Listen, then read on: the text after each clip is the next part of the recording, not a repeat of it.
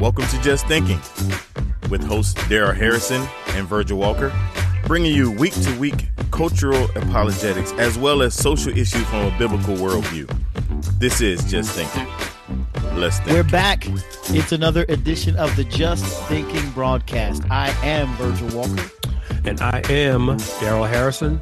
What you know, Omaha? What's going on, man? I'm I'm trying to make some stuff happen, man. Just uh, I, I, I might as well throw it out there before you even get started, man. But I'm, I'm heartbroken. I'm licking my wounds from the OU Texas yeah. uh, football game, man. I'm trying to, you know, I I, I really wanted to kind of just call in sick today. I know I'm. I seriously thought about it, man. I thought I'm just gonna call my brother and be like, you know what, I'm sick today. You know, I wouldn't even be lying. I wouldn't even be lying. Well, here's know? the thing: you you wouldn't have been able to call in sick anyway because this podcast is a right to podcast ministry. So we're not union, so you don't get sick leave. I don't get sick leave. You don't get sick time. we're, we're not a union uh, entity here. I, I don't get, get, sick no pay. Sick time, no, no, no sick pay. pay.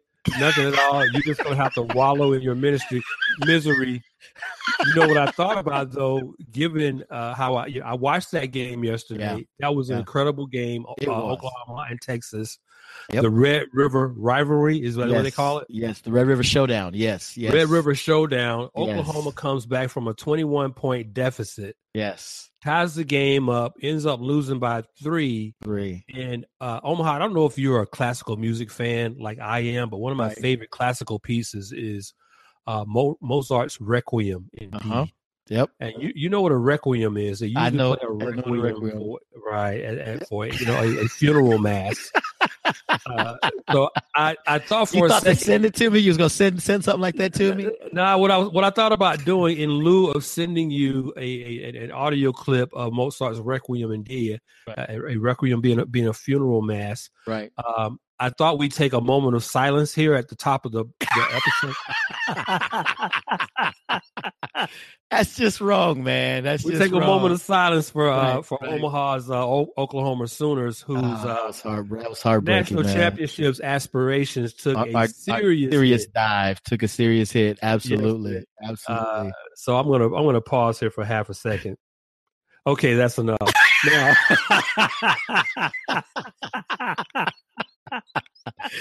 Man, I, I, feel the love, brother. I feel the love. I get hey, it. Man. I get it. It's all hey, good. Hey, hey, listen, if, if we weren't brothers, see, I couldn't have done that. I could not no. have oh. done that. I, I could not have gone there but I, I, knew you'd understand. I knew you'd take it in good spirits. Absolutely. Uh, it's, it's, purely in jest, but what a game that what was. A game, what a game. What a game. I fig- I figured, man, my sanctification must have needed some checking. Indeed. You know, from a standpoint of uh, any idolatry that was in right. me. Here's right. here's the opportunity to make sure that's out. Yep. You know, all of yep. that good stuff. First, so. First John five one, little children, guard yourselves from idols. Absolutely, you know? so absolutely. E- even in the things that God gives us to enjoy, right? Absolutely, absolutely. So, uh, absolutely. Nothing, nothing like a, a rivalry game loss. Right.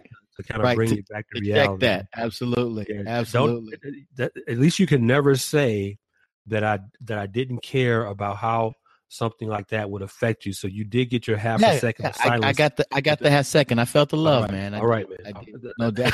All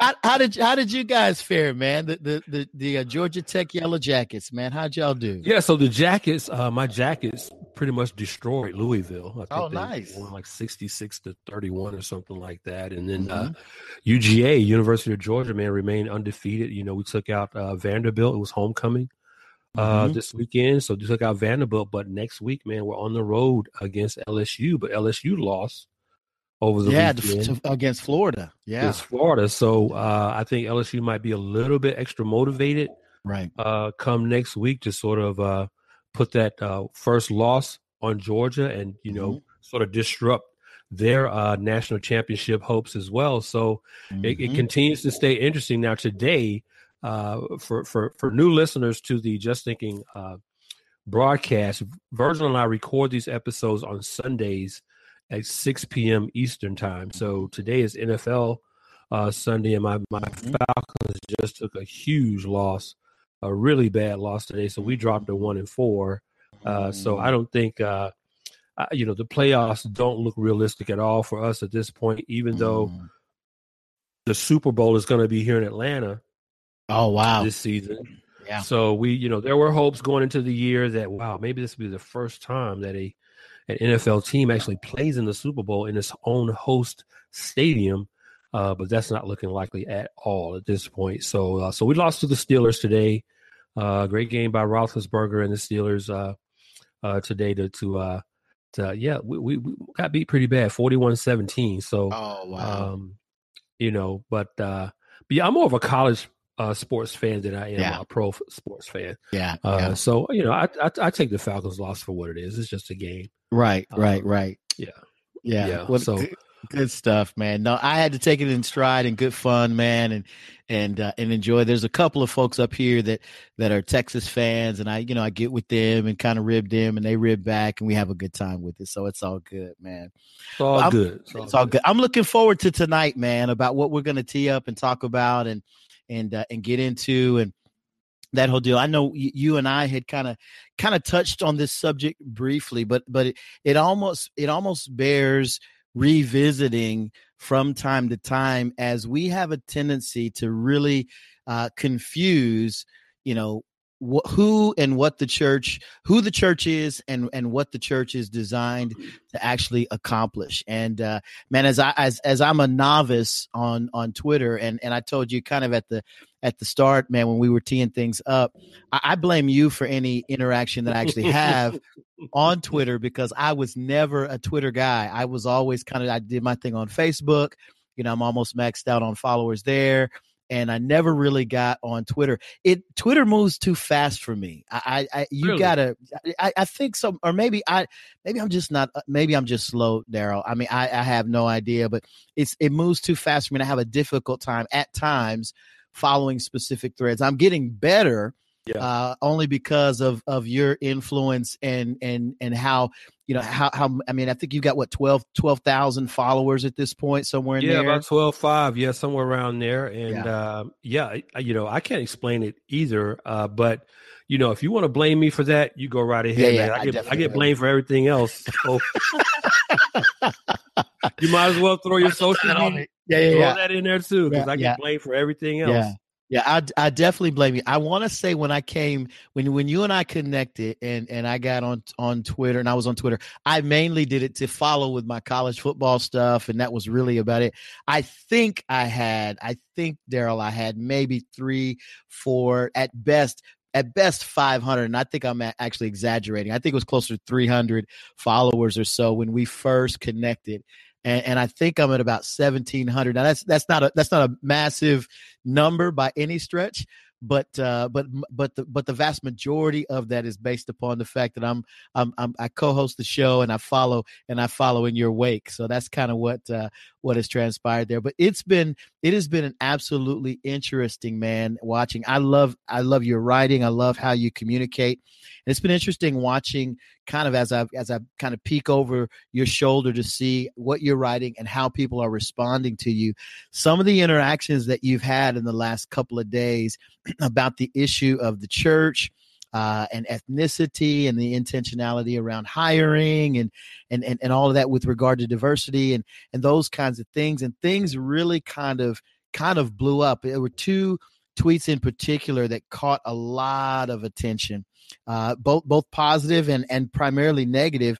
And and then of course with the Kavanaugh stuff, that was kind of thrown in there as as kind of extra spice on the side. But but but but tonight, I know we're going to talk about how the how there's this this dogmatic idea that the church should be ethnically as ethnically diverse as the communities in which it serves uh, and, and, then also with regard to the the intentionality around hiring based upon uh, on on, on color uh, via ethnicity and and so we're going to tee that up touch base on that tonight and i know you've got a number of questions and and my my, my plan is to interact with you as we as we kind of talk mm-hmm. about this subject and uh, and, and cover it for what it's worth mm-hmm.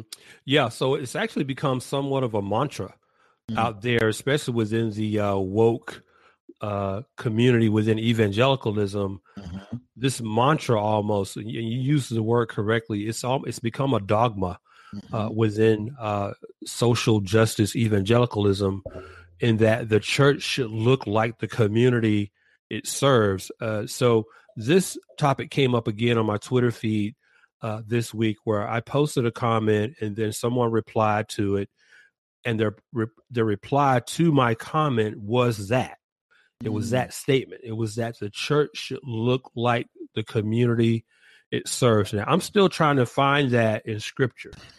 You trying to find book chapter verse? I'm trying to find book chapter verse. Mm. Listen, I've even checked the apocrypha and I can't find it.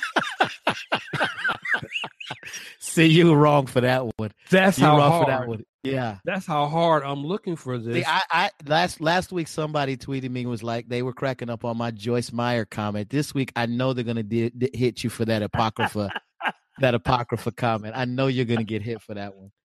so so it's it's almost like a new missiology. It's not really new, mm-hmm. but it's sort of resurrected. It's so we're, we're sort of uh, revisiting it yet again, mm. where this movement is placing emphasis on physical aesthetics, the physical visage of the church with res- with specific respect to ethnic diversity. Mm-hmm. And again, it's a it's being regurgitated as a dogma, mm-hmm. almost mm-hmm. as a command. It's as right. if it's as if this was the lost eleventh commandment that God gave Moses from Mount Sinai, or something right. like that. Right, right. Uh, uh, and there are various individuals, various pockets of evangelicalism that really believe that and, mm-hmm. and really use it in the sense of uh, how we should be going about uh, not just evangelizing folks,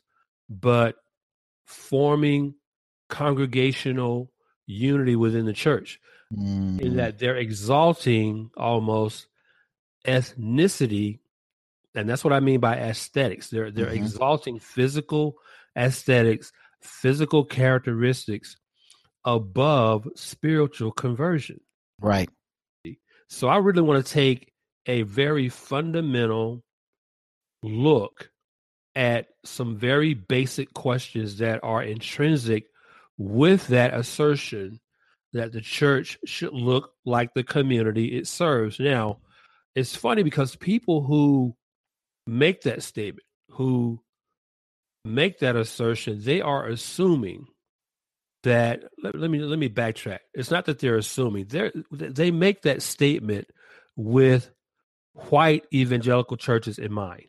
I was I was going to say that that's that's really the presupposition. That's the presupposition. Yeah, the presupposition is that this is aimed at white, at predominantly white churches. That if they're not, because they never think to say that, no one would ever think to aim that level that charge at a at a quote unquote black church. Right, at a quote unquote black church, they will never make that charge, and that's what's so concerning and dare I say hypocritical about folks who make that uh, make that declaration that the church should look like the community it serves because they segment out black churches.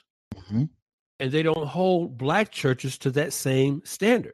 Right. You see now i can take you to some churches on the west side of atlanta that are wholly congregationally speaking they are wholly w-h-o-l-l-y they are wholly black why are they wholly black? Because, interestingly enough, the communities that they serve are totally black. Mm-hmm. They're comprised completely of black residents. Now, I don't see anyone applying that sort of uh I don't want to call it an edict, but for lack of a better word, they are not holding predominantly black churches to that same standard where, whereby they must diversify their congregations as well. Mm-hmm. But you don't hear that. You don't hear mm-hmm. that targeted at them. So this sort of adage that the church must the church should look like the community it serves is targeted exclusively at white churches. So so it's predominantly white churches that are being accused of not being ethnically diverse enough. And the reason that they're not, the default reason for why they're not more ethnically diverse is because they're racist because it's because it's it's uh, uh, it's an organized, uh, choreographed, uh, deliberate effort to not ethnically diversify their congregation. So you have two things going on here. Number one, black churches are excused from this standard.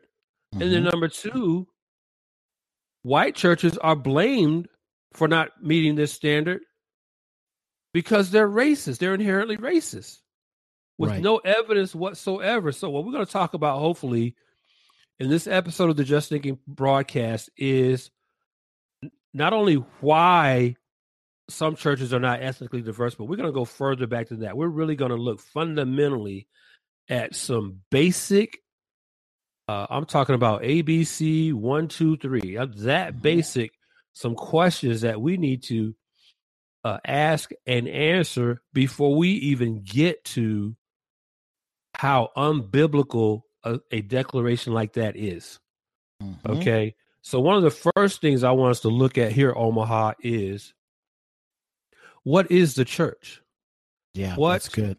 Is the church for someone to say that the church should look like the community it serves? They just sort of subjectively put that out there again, as if as if there's book chapter verse that I can go to and see that, um, you know, as a command from uh, God. The question in, in, making that statement that the church look like the community it serves, the question must be asked: What is the church? Mm-hmm. Because they're saying, "Go ahead."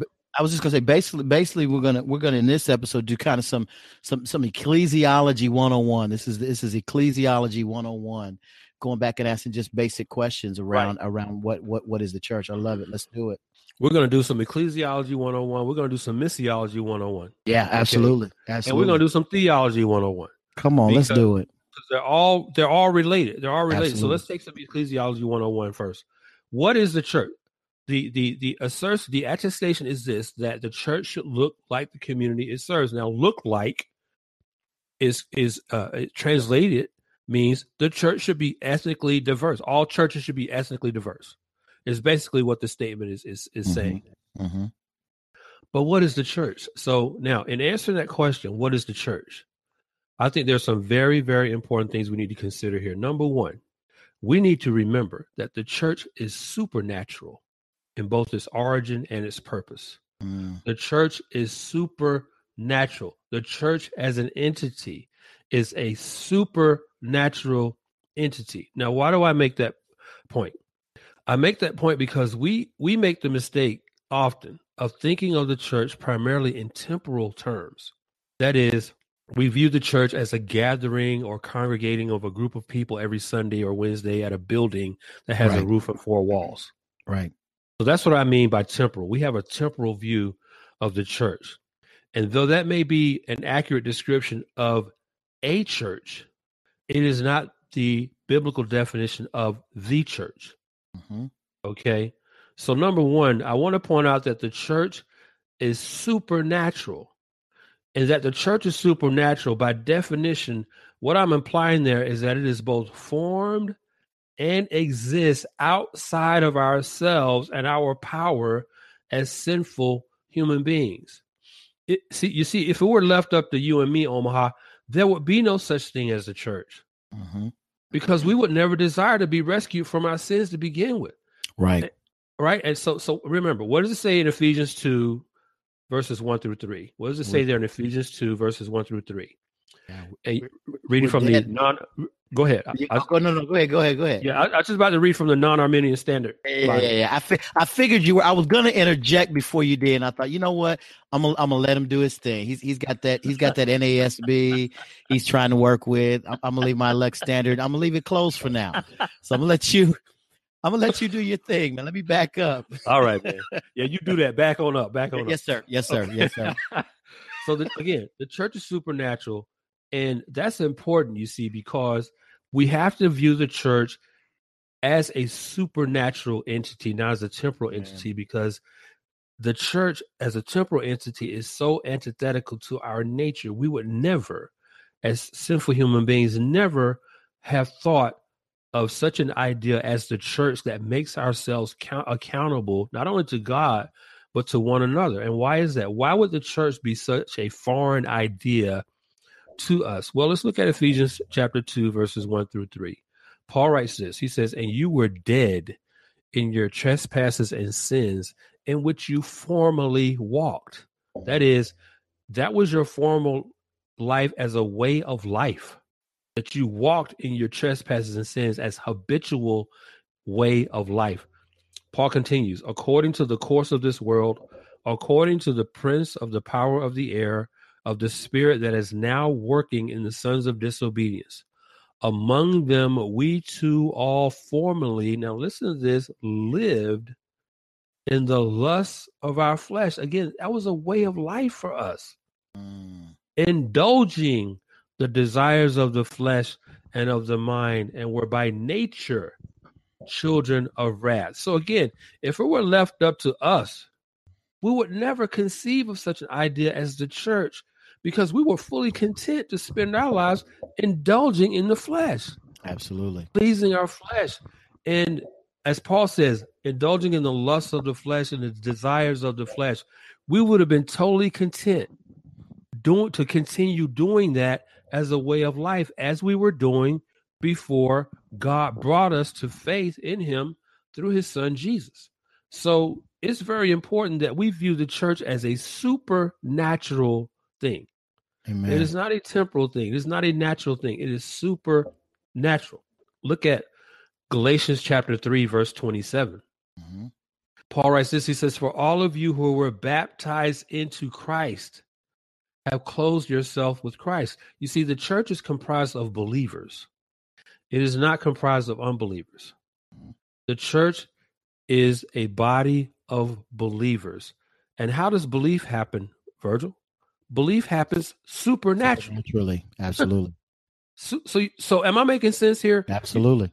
Okay, so we, we have to start fundamentally with answering the question for anyone who would declare that the church should look like the community it serves. You must uh, uh have a biblical understanding of what is the church.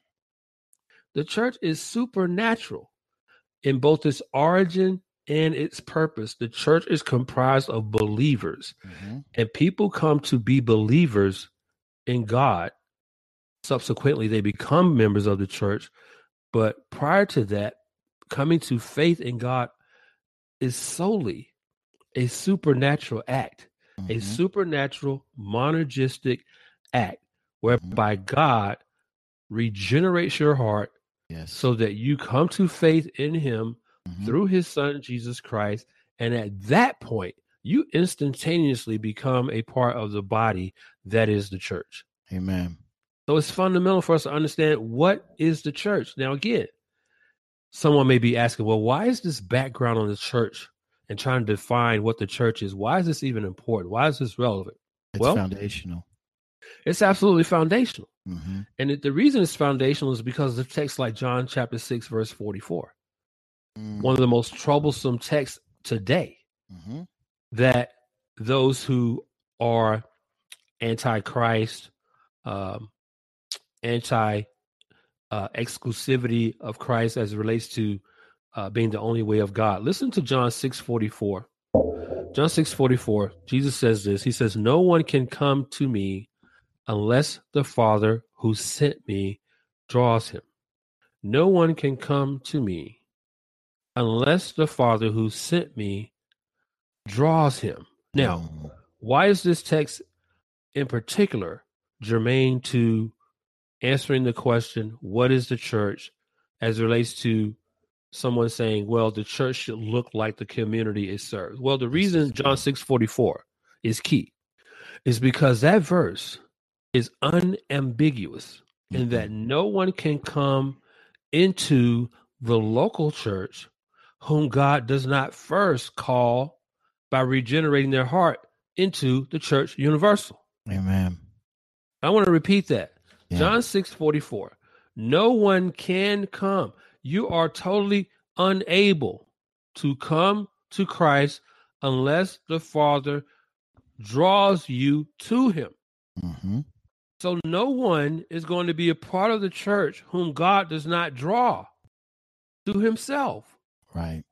Now that's one reason a church may not be as ethnic, ethnically diverse as these woke brothers and sisters declare it should be. Mm-hmm. Because God hasn't called them. If you've not been called to faith in Christ, you're not part of the church. Right. And we are we already have believers out there right now, Omaha, who don't go to church. right. They just don't go. Mm-hmm. Now, what am I supposed to do about that? Am, am I responsible for making sure every professing believer who doesn't physically visit or who is physically not a member of a local body of believers is in church every Sunday? Is that my responsibility? No. No, it's not. But that notwithstanding, the larger point is this the church universal that takes priority and preeminence over the church local because if you're not a believer to begin with if god has not drawn you to christ you're not going to be a member of the church universal mm-hmm. consequently you are not a member of the church local mm. so it's fundamental that we understand what we need to define what is the church you know, if you want to be so brash as to say, well, the church should look like the community it serves, well, okay, what's what's the church? We need to start there. That's yeah. number one. Okay. Yeah. All right. Continuing my train of thought on this. It's, it's kind of like I said earlier, you know, we tend to take a more temporal view of the church and that we look at the church as just the the, the, the physical location where we right. where we gather on Sundays and mm-hmm. Wednesdays to meet. Mm-hmm. Now I'm going to say something here that folks may find a little bit controversial, like this, like that's something new, right? but I want you guys to hear me out on this. The point I want to make, the second point I want to make here is that the church did not begin in Acts chapter two. Mm. The church did not begin at Pentecost. No, it didn't. The church has been an idea in the mind of God for all eternity. Yeah. Really, it has.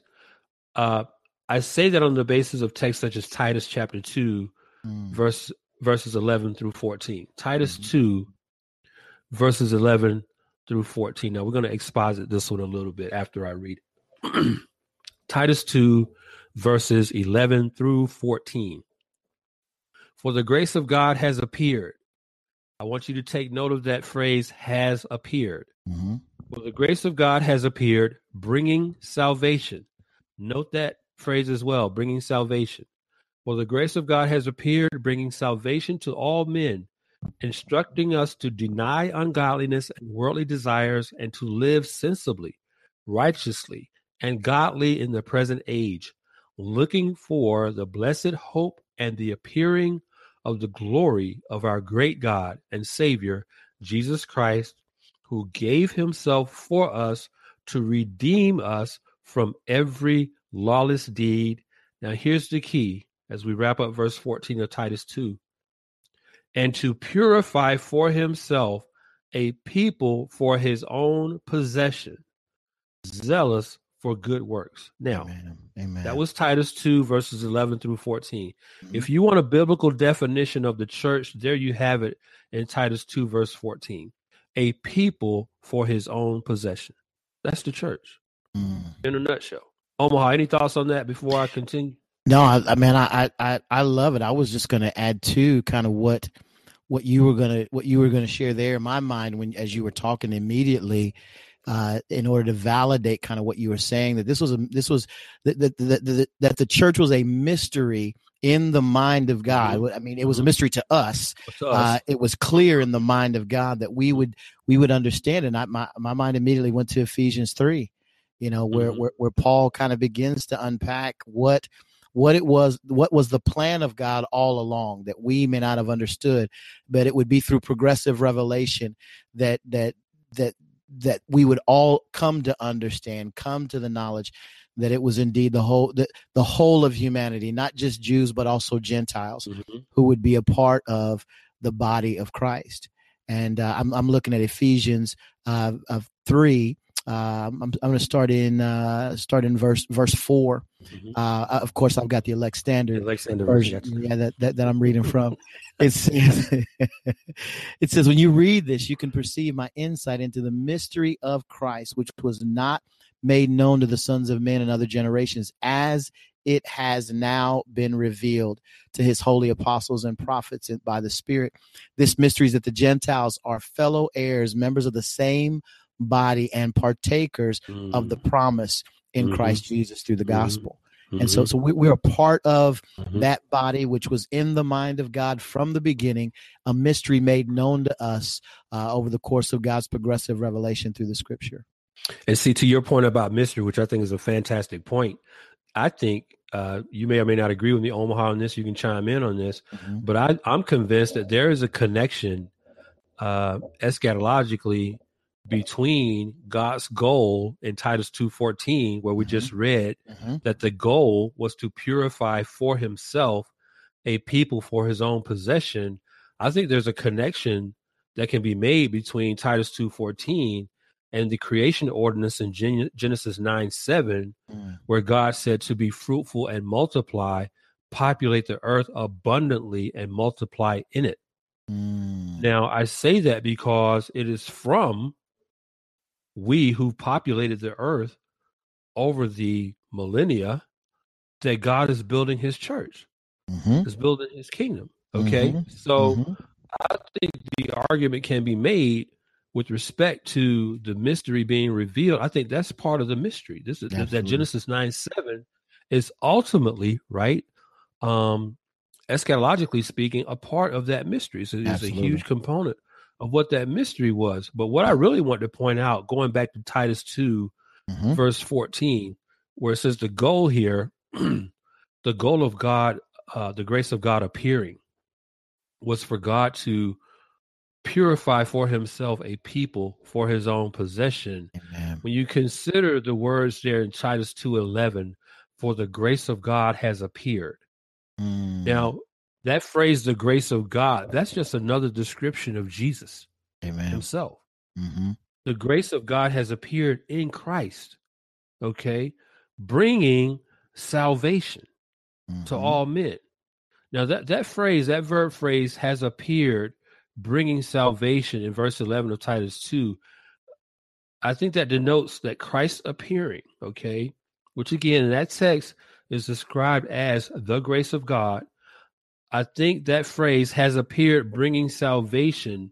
It indicates that that was planned by God beforehand. Yeah. To your point. Now, again, I'm tying this into my second point that the church did not begin in Acts chapter 2. Mm. That it that the that the church was in the mind of God from eternity. Yeah. Okay, and that Genesis 9 7 in the creation ordinance to be fruitful and multiply and and multiply abundantly in the earth is part of God's plan to purify for himself a people for his own possession. So this is a mm-hmm. connection I'm making. But in Titus 2:11 where it says for the grace of God has appeared, that verb phrase has appeared is very important because I think it's pointing to the fact that the grace of God, that is Jesus Christ appearing, was something God had ordained and had planned for all of eternity. Yeah. So the church is not some new uh, idea that sort of came about in Acts chapter 2. We may see the, shall we say, the manifestation of that right idea. Right. But the idea itself was in the mind of God from all eternity. Mm-hmm. Okay. So we need to understand number one, we talked about what the church is. But then in, in understanding what the church is, we shouldn't just start at Acts chapter 2 at Pentecost. Right. As the uh, point of origin of the New Testament church. No, the idea for the church was in God's mind from all eternity. Mm-hmm. That's why Titus 11 says the grace of God has appeared. Because has appeared, it, it connotes that there was something that God had it planned, but now it has come to fruition. Mm. Now it has come to material fruition, to tangible fruition in Christ. Okay. So again, fundamentally to uh to sort of dissecting and even exegeting, if you will, expositing on this notion that the church should look uh, as ethnically diverse as the community it serves, you know, foundationally, we need to talk about what the church is. Mm-hmm. Okay. All right. Secondarily, what I want to talk about is whose church is it? whose church is it? Because mm-hmm. I think, I think to some degree, there is a degree to which when somebody says to me, well, no, the church should look as ethnically diverse as the community it serves. I think for someone to make that so dogmatic a statement, what they are is they're robbing God of his possession. Right. So whose church is it? Is it mine to where I can say what the church ought to look like? No. No. Again, we just talked about what the church is. And in talking about that, we already discussed how the church was an idea in the mind of God for all eternity. So, no, let's talk about whose church is it because I think we need to answer that question. Mm-hmm. All right. So, Colossians 1:18 Colossians 1:18a says, "He that is Christ is also the head of the body, the church." Yes. So the question, whose church is it, is answered right there. And in answering that question, whose church is it, is also answering whose church it is not. Mm-hmm. Okay. Colossians 1:18 is unambiguous in declaring that Christ is the head of the body, the church. The, the throughout the epistles, the church is used metaphor. The, the, the phrase "the body" is used metaphorically to refer to the church. Right. So, in reading Colossians 1.18, in, de- in Paul declaring whose church it is, he's intrinsically declaring whose church it is not. Right.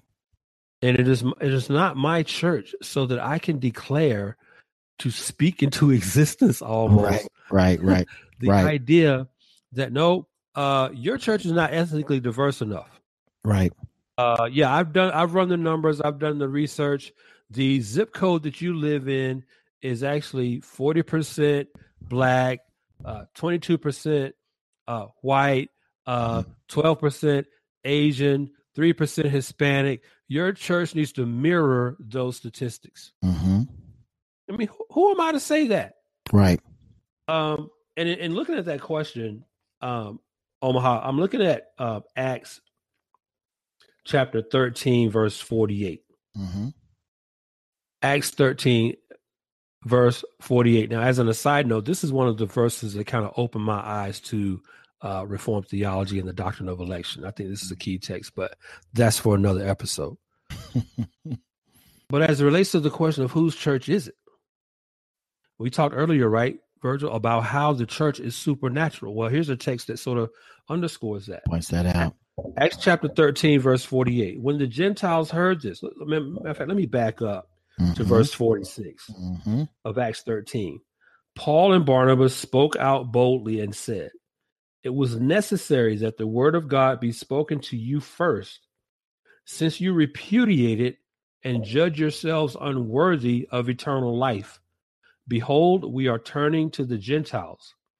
For so the Lord has commanded us I have placed you as a light for the Gentiles, that you may bring salvation to the end of the earth. And here's Acts 13, verse 48. When the Gentiles heard this, they began rejoicing and glorifying the word of the Lord, and as many as had been appointed to mm. eternal life believed. Amen. Now, for the person who is so dogmatic about local congregations aesthetically appearing ethnically diverse to their personal subjective satisfaction. Right. What do you do with a verse like this? Yeah, you should you should submit. You should you should you should bow the the whole woke theology the, the whole woke theology's knee should bow to the to the clarity of the scripture. That's Absolutely. what should that's that's what should happen. That's what I mean, happen. I, I want to go back to go back to Colossians one. I mean, you you kind of you hit on the key text in verse 18 but man if you you go back and start in uh in in, in 14 even 16 i mean because paul paul is dealing with the issue of, of christ's preeminence if you have any question about who's really in control verse 16 of chapter 1 in colossians says for by him being jesus uh, all things were created in heaven and on earth, visible and invisible, whether thrones or dominions, rulers or authorities. All things were created through him and for him. He is before all things, and in him all all things hold together. And as it pertains to the church, if there was any if there was any ambiguity about it as it pertains to the church, that indeed too is his. So I mean, your hands are off of everything that pertains to him. everything. Your hands are off of everything. great point. I like how you phrase that. Your mm-hmm. your your hands are off. Off everything. Everything mm-hmm. having to do with the whole formula, if you will, of salvation. Right. That's good. Which brings people into the church to begin with. Mm. We cannot lose sight of that. What brings a person into the church to begin with? Mm-hmm. What you just pointed out in Colossians 1 is a building block on Acts 13 48, mm-hmm. which says, And as many as have been appointed to eternal life believed. God is sovereign. Now, that's not a testament to the sovereignty of God mm-hmm. in who becomes a part of his body, namely the church. I don't know what is. Mm. I don't know what is. And another building block here is First Corinthians chapter 1, verse 30. First Corinthians 1, verse 30. Paul writes this, he says, But by his doing, that is God, by his doing, you are in Christ Jesus. And anyone who is in Christ Jesus is also in what? In the church. Mm-hmm. You're in his body. Paul, I mean, the scriptures are so unambiguous. They're so clear on this, on this mm-hmm. issue. By his doing. So now, if it is exclusively and totally and wholly, like you just said, Virgil, hands off, mm-hmm if it's totally a, a work of God to bring you to faith in Christ, number one, monergism, that's monergistic, Him alone, bring God alone brings you to, to, to faith in Christ. And only those who have come to faith in Christ are part of His body. How could any one of us be so arrogant? Yeah. As to declare what his body ought to look like. Right, right. We have absolutely nothing to do with that. Right. You see, we have this notion, Omaha, that especially as it relates to the Great Com- the Great Commission, rather mm-hmm. in Matthew 28, mm-hmm. 19 and 20, we have this idea that as we go out and share the gospel, that we're helping God out. right, right. That, that, we're helping God build his church. No, right. we're not. Right. No, we're not. Listen, we got it backwards. Mm-hmm. We, by God's grace, are part of his story. He is not part of our story. Right. We got this thing backwards. Right. That God uses us to share the gospel, plant churches, uh, you know, witness to people one on one like you do, an awesome job at Omaha, mm. especially with respect to your your abortion clinic ministry. Listen, mm. that God uses us to do those things. We should never confuse God using us with God needing us. Right. And I think we've gotten that confused. People who think are on uh, sort of on this sort of pedestal, this high horse saying, "No, no, no, no." I'm sorry, uh, white evangelical church uh, in the suburbs we we know why you're so white. It's because you're racist. Right. You're racist. That's why you're so white. Has nothing to do with the fact that well, um maybe God hasn't appointed a non-white person to faith, come to faith in him number 1, and then draw that person to that local body. And let mm. me give you let me give you a personal example uh, Omaha. I the, the church to which I currently belong mm-hmm. is I haven't run the data. I'm just throwing numbers off the top of my head based on what my observations are from attend having attended there for four years now. Mm-hmm. The, ethnically speaking, the congregation at the church where I attend now is probably 99.98% white. See, that's that's what's wrong with you. That, that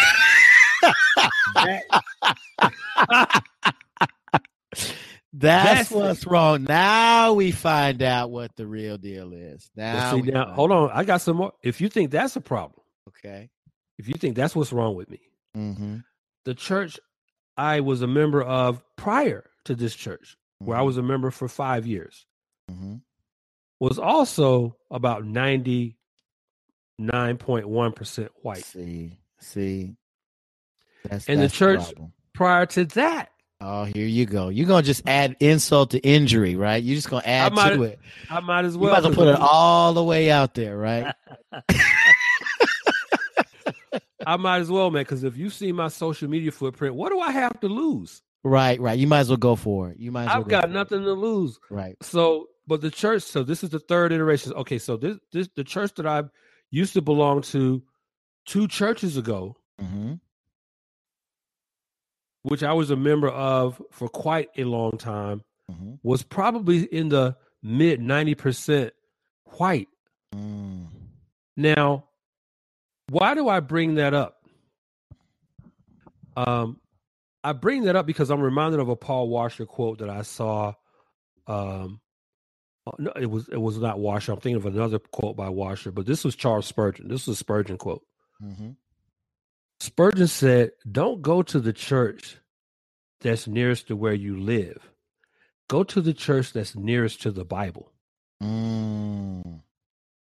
Don't go to the church that's nearest where you live. Go to the church that's nearest to the Bible. Mm-hmm. That's why I bring up those three examples of the church that I currently belong to, the church prior to that, and then the church prior to that, because that's where that's those were churches that were nearest to the Bible. Mm-hmm. I grew up in the quote unquote black church, as did you. Yeah, I did. But I didn't learn anything. Mm-hmm. I'm sorry, I wasn't learning anything. And this is not a black church, white church comparison.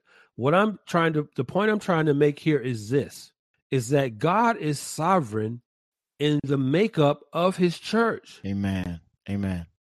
If God places me in a church that's predominantly white, why is that problematic? It shouldn't be. It's, it should be a non-issue. How, who who's there and how many and what percent should be irrelevant. The real question is to the point that you just made: Is the Bible being preached? Whether that's a predominantly exactly black setting, right, whether a predominantly white setting, predominantly Asian setting, regardless, God gets the glory for those who come into the kingdom. I'll give this example, man. Someone was asking me the other day about, you know, how many people, how many, how many people have have gotten saved by you under your ministry. And uh, for me, as soon as they said that, the the record scratched because I'm thinking, right. I me I I've saved no one. No I've, one. I've I've been responsible for zero salvations. Exactly with regard to someone coming to a saving faith. Now, how, where have I preached the gospel? Where have I shared the message of the gospel? We can have conversation about that. How often am I intentionally out sharing the message of the gospel? We can talk about that. But how mm-hmm. many people I've quote unquote saved? Z- the answer is zero. Zero. I've say I've saved no one. And so one one of the things I I, sh- I share is is an example of of my mom who would drive her car. I was like five years. I remember this. I remember this this so crystal clear because I would sit in the front seat. I'm old enough where you didn't have to wear a seatbelt in the front seat when you when you sat with mom, and you could be mm-hmm. young, you know, young and, and do that. And uh, so I was sitting in the front seat with my mom. She's driving the car, and I said, "Mom, can I drive? Can I drive?" And she'd say, "Baby, you want to drive?" And I said, "Yeah, yeah, yeah. Let me drive." And so mom would say, okay, put your hand right here. And she would allow me to put my hand on the steering wheel. Now, I thought this was the coolest thing since sliced bread because mm-hmm. as, as she was driving down the road, I could feel the bumps of the road and kind of the car and, and kind of the engine. I could feel the roar of the engine just by placing my hand on the wheel. Now, she was mm-hmm. in complete driving control. She was she was handling the the, the brake speed she was handling the, the, the, the acceleration, she was handling the turning and everything. All she allowed me to do was put my hand on the wheel. And I look at salvation the same way. My pro- my mm-hmm. gospel proclamation is simply my my being allowed by God to place my hand on the wheel of what He's planning to do. He, he's already worked awesome. that out in the hearts awesome. of those who who He's called unto Himself, and I get the opportunity through the proclamation of the gospel to place my hand on the wheel of His work. Mm-hmm. Amen, That's bro. It. That's beautiful. Beautiful description. Beautiful metaphor there. Uh, analogy there, uh, Omaha. I, I appreciate you sharing that. Mm-hmm. And you know, again, I, I really don't know what more we can say about this other than to reiterate that again, the idea of the church has been God's idea from all eternity. Mm. Okay. The church is his church. We are not helping him. okay. Right. We are not helping him at all. God does not need us. He does not need us at all. He said, right? Christ declared right to Peter, he said, I will build my church. Mm-hmm. Acts 17, 26 and 27. And he, that is God, and he made from one man every nation. That word nation in the Greek is the word ethnos, from which we get our word in English, ethnicity. Mm-hmm. And he made from one man every nation of mankind to live on all the face of the earth, having determined their appointed times and the boundaries of their habitation, mm-hmm. that they would seek God, if perhaps they might grope for him and find him, though he is not far from each of us. Now, mm. contrast Acts 17, 26, and 27, where it says, the goal of God creating from one man, that is from Adam, every ethnicity or every people group, every peoples on the face of the earth was that they would seek God, that they would grope for God, that they would find God. Now, contrast that with Matthew 23, verse 37. Matthew 23, 37 is where Jesus himself is lamenting over the stubbornness of the nation of Israel and their rejecting rejection of him as the Messiah. Mm. Now, now we contrast Acts 17, 26 and 27 with these words from Jesus. Jerusalem, Jerusalem, who kills the prophets yeah. and stones those who are sent to her. How often I wanted to gather your children together the way a hen gathers her chicks under her wings, and you were unwilling. You were unwilling. Now, why is that verse important? Well, the verse is significant because many people are not in the church because they are unwilling to believe. Yeah. They're unwilling to believe in Jesus. And when we talk about the church, whether you, whether or not you subscribe to the notion that the church should be as ethnically diverse as the communities that it serves, whether you buy into that or not, fundamental to even going there on that statement is understanding how the church is built. The church is comprised of believers. Mm. Some people, regardless their ethnicity, aren't in the church local because they're not in the church universal. Yeah. Because they don't believe. Now, we haven't even touched on all the just day to day logistics and demographic issues whereby um, uh, people can't travel from one church to another. Right. We haven't even touched on that, and I think I think that's just secondary and tertiary to what the more important issues are. But for anyone to hold to the presupposition that white evangelical churches are white evangelical churches because they're racist, that's a problem. it's ridiculous. Yeah. Yeah, the, the the presupposition that the whole reason rationale is because the whole reason rationale that a church, primarily white evangelicals, uh, are are predominantly white uh, is is for the sheer fact that there's racism. Again, all, all, of these allegations and charges, these presuppositions that are being held, are apart from any evidence uh, that would support that idea. But yet, there are a lot of folks who hold to that idea, and and that's absolutely problematic. Uh, Darrell, how, how do how do we go about addressing that, man? Where do where do we go next in this process?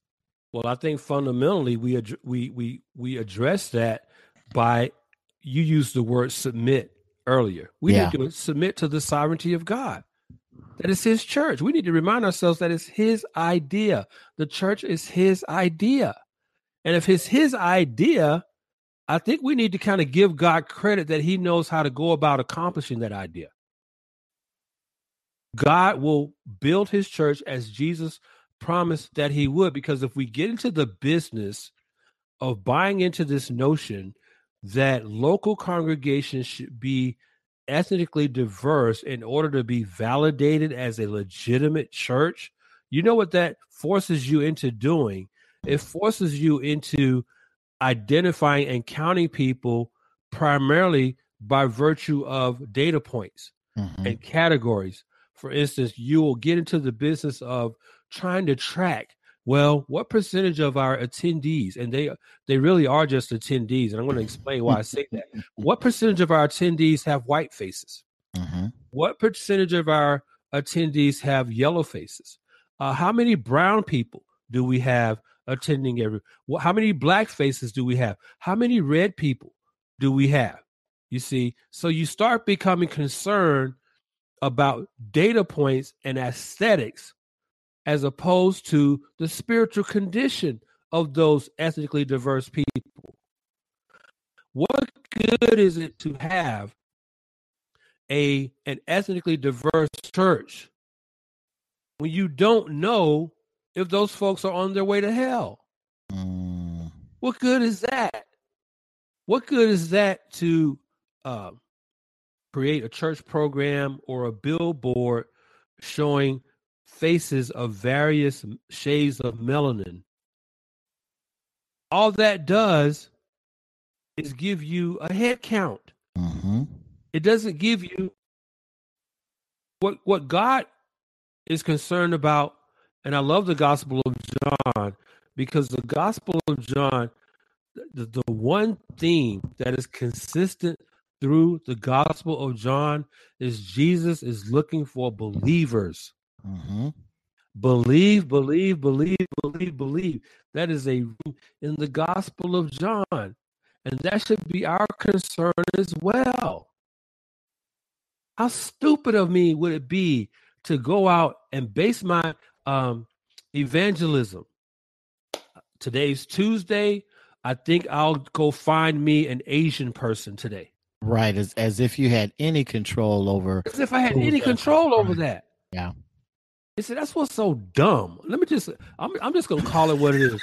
It's just absolutely dumb. Right. And you made the point just a second ago, Virgil. Listen, I don't save anyone. Mm-mm.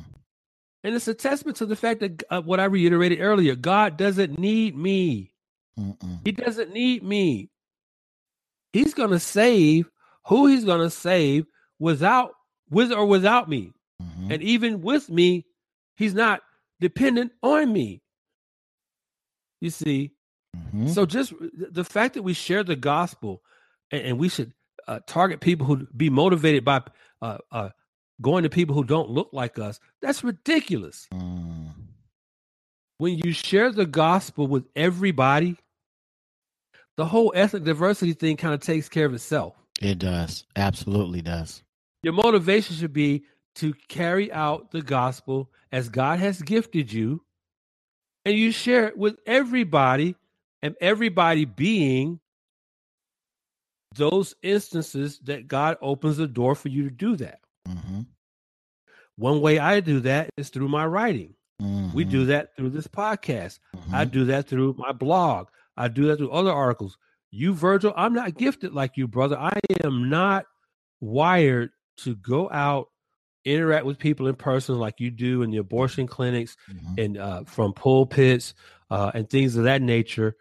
God has gifted you to share the gospel in a way that's that's primarily different from me. Mhm. You know, and all I all we our, our obligation is to be obedient to that Amen. call Amen. and then let God. Now, I won't say do the rest because He does that piece as well. But right. you need to trust God and rely on the sovereignty of God to, as His Word says, where God says, I think it's in one of the Psalms where He says, "I am watching over my word to perform it." Absolutely. Absolutely. It's God's it's going to do that. It's our responsibility to be obedient to what he's asked us to do, which is to proclaim the gospel. And it is up to the results are all up to him. That that, that that takes off all pressure. That takes off all, you know, any anything on my end. All I've got to do is I've got to make sure that I effectively understand and communicate the gospel with the giftings that he's given me in the spaces and places where he's placed me. I'm here in the space I'm in for the purpose of sharing that message with those with whom he allows me to be in contact with and so that's that's that's that's what i do I, am not i'm not trying to figure out the, the, the ethnic makeup of you know now did i talk to so many blacks today how many yeah. How many did whites? I meet my did quota? I did I meet my quota today? I can't. We can't. I mean, I, have never done that. I, I've simply whoever's there. Eh, God prompts me, and there's an open door for to take a conversation uh, takes a turn in, into gospel proclamation, I'm always, always looking for that opening. I was, I was uh, the other couple nights ago, man. We there's a, it's interesting how how there is a group of folk that that I've connected with that are part of our uh, that are now a part of our church body who are from the uh, from the Ukraine. They're from Russia, mm-hmm. and uh, they have. It's interesting because they have figured out a way to make inroads into their own community. Um, they've identified the fact that they know folks that come to Omaha from Russia, from the Ukraine, kind of shop in certain places. They go to certain locations. They mm-hmm. and and they also recognize that because of of that unique ethnic group, that there's some specific needs that they have as they're trying to assimilate into the culture here in in, in America and then and in, in Omaha with, with specificity. So they they use that they they use that that that homogeneity of their ethnic group as a as a drawing card for others who are like them to come and talk to them. And so what ends up what ends up becoming the result is they have they they tell hey come over if you need any information about the school systems, about how to how to navigate maybe shopping, how to mm-hmm. make certain dishes and you're Russian or or Ukrainian, they got the market cornered and so they've invited people into their home. I was with them the other night uh, they had gosh it had to be 25 30 people that were there with their children as well and and in order to get all the information about the uh, you know the shopping and the this and that they do that one on one in the meantime what you just walked into is a bible study where the gospel mm-hmm. is proclaimed mm-hmm. so they're mm-hmm. using that that homogeneity of their culture to draw others like them into that space and and and to and to initiate gospel proclamation with the hope that some will come to salvation in Christ. Here's what's the interesting part. What's been interesting is over the course of the last two months, they've watched seven people come to faith in Christ, and they've baptized six of them so far. Wow, that's it's, beautiful. It's a beautiful thing. It's now, beautiful. I, I, I go. I don't understand a lick of of of Russian, right? And even less in Ukrainian but they've got an English speaker that's there that that literally sits beside me and interprets the entire Bible study for me so that I can know what's going on. But it's amazing to witness. They started they started out with about a 70% non-believer 30% believer mix now they're at 50-50 and they're getting nervous because they got they feel like they don't have enough non-believers that are part wow. of their group yeah wow. so they, they use it wow. they use it as an evangelistic tool to draw others into study, for them to come to Christ. And guess what they do with them next? The next thing they do with them is they take them where? Into the local church. Bingo. Into the local church. Bingo. And so they bring them to West Side Church. So now we have a, a growing uh, Ukrainian Russian uh, uh, group that's a part of our local congregation, but they're made up of, of those who are believers Bingo. in Christ. Bingo. Bingo. And if you're not a believer, you're not part of the church. Sorry. Right. Right.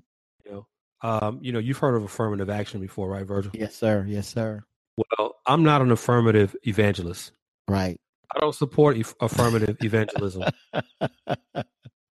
based on ethnic uh, impetus. You yeah. know, I don't. I don't. Yeah. No. No. Mm-mm. Yeah. No. I'm the type of person who when Jesus says go into all the world, yeah, you just go. Yeah. Yeah. You just go. Absolutely. You go. Okay. You go. Period. All right. I it, it, is not my concern. And I think I think uh, something that can make my point even better. In Revelation 7, in Revelation 7 16, um, it talks about um, the the the composition ultimately of what the church will look like. Um, and I need to look up that verse here real quick. I thought I had it noted, but I think the ceiling fan may have turned my page. But there's a verse in the in, in Revelation that talks about how the church will be comprised ultimately of souls from every tongue, tribe, and nation. Absolutely. Revelation uh, 7 9. Right. Revelation 7 9. Thank you, brother. Revelation 7 9. Now, there's a reason that that text is in the last book of the Bible Mm-hmm. because God did it. Because he did it. Mm-hmm. After these things, I looked, and behold, a great multitude which no one could count from every nation and all tribes and peoples and tongues standing before the throne and before the Lamb. Now, that's in Revelation, the last book of the Bible. The reason that's there is because God did what we read in that verse. Mm-hmm. I say that to go back to my earlier point God doesn't need me. He's going to build his church, and as proof, he's already built it. It's in Revelation 7 9. So the building of his church, with respect to it being comprised of peoples from every nation, that is, every ethnicity, every tribe, peoples, and tongues, it's a foregone conclusion. Right. It is a foregone conclusion. There's no need to go not only into panic mode about the degree of ethnic diversity in local congregations, but even worse, we need to put an end to this broad brush, these broad brush accusations that white evangelical uh, local churches are sinning be, simply because they're predominantly white congregations. Mm-hmm. That's sin, and that needs to stop. Absolutely. That needs to stop. Yeah. So again, I think we've pretty much covered what my goal was to cover Absolutely. Absolutely. in this particular episode of the Just Thinking broadcast. We've discussed what is the church. We've discussed whose idea was the church, Yeah. and then we've we've also discussed whose church is it. Yeah. And you, you even covered what's the what's the final result based What's the upon final biblical- result? Exactly. biblical standard that that's set. The final result is he gets exactly what he desires in the makeup of his bride, the church. It's his church. Mm-hmm. That's number one. It is his church. God is sovereign over the composition of his church. Our obligation is to share the gospel as God gives us opportunities to do that. Mm. And what was that old uh what was that old saying?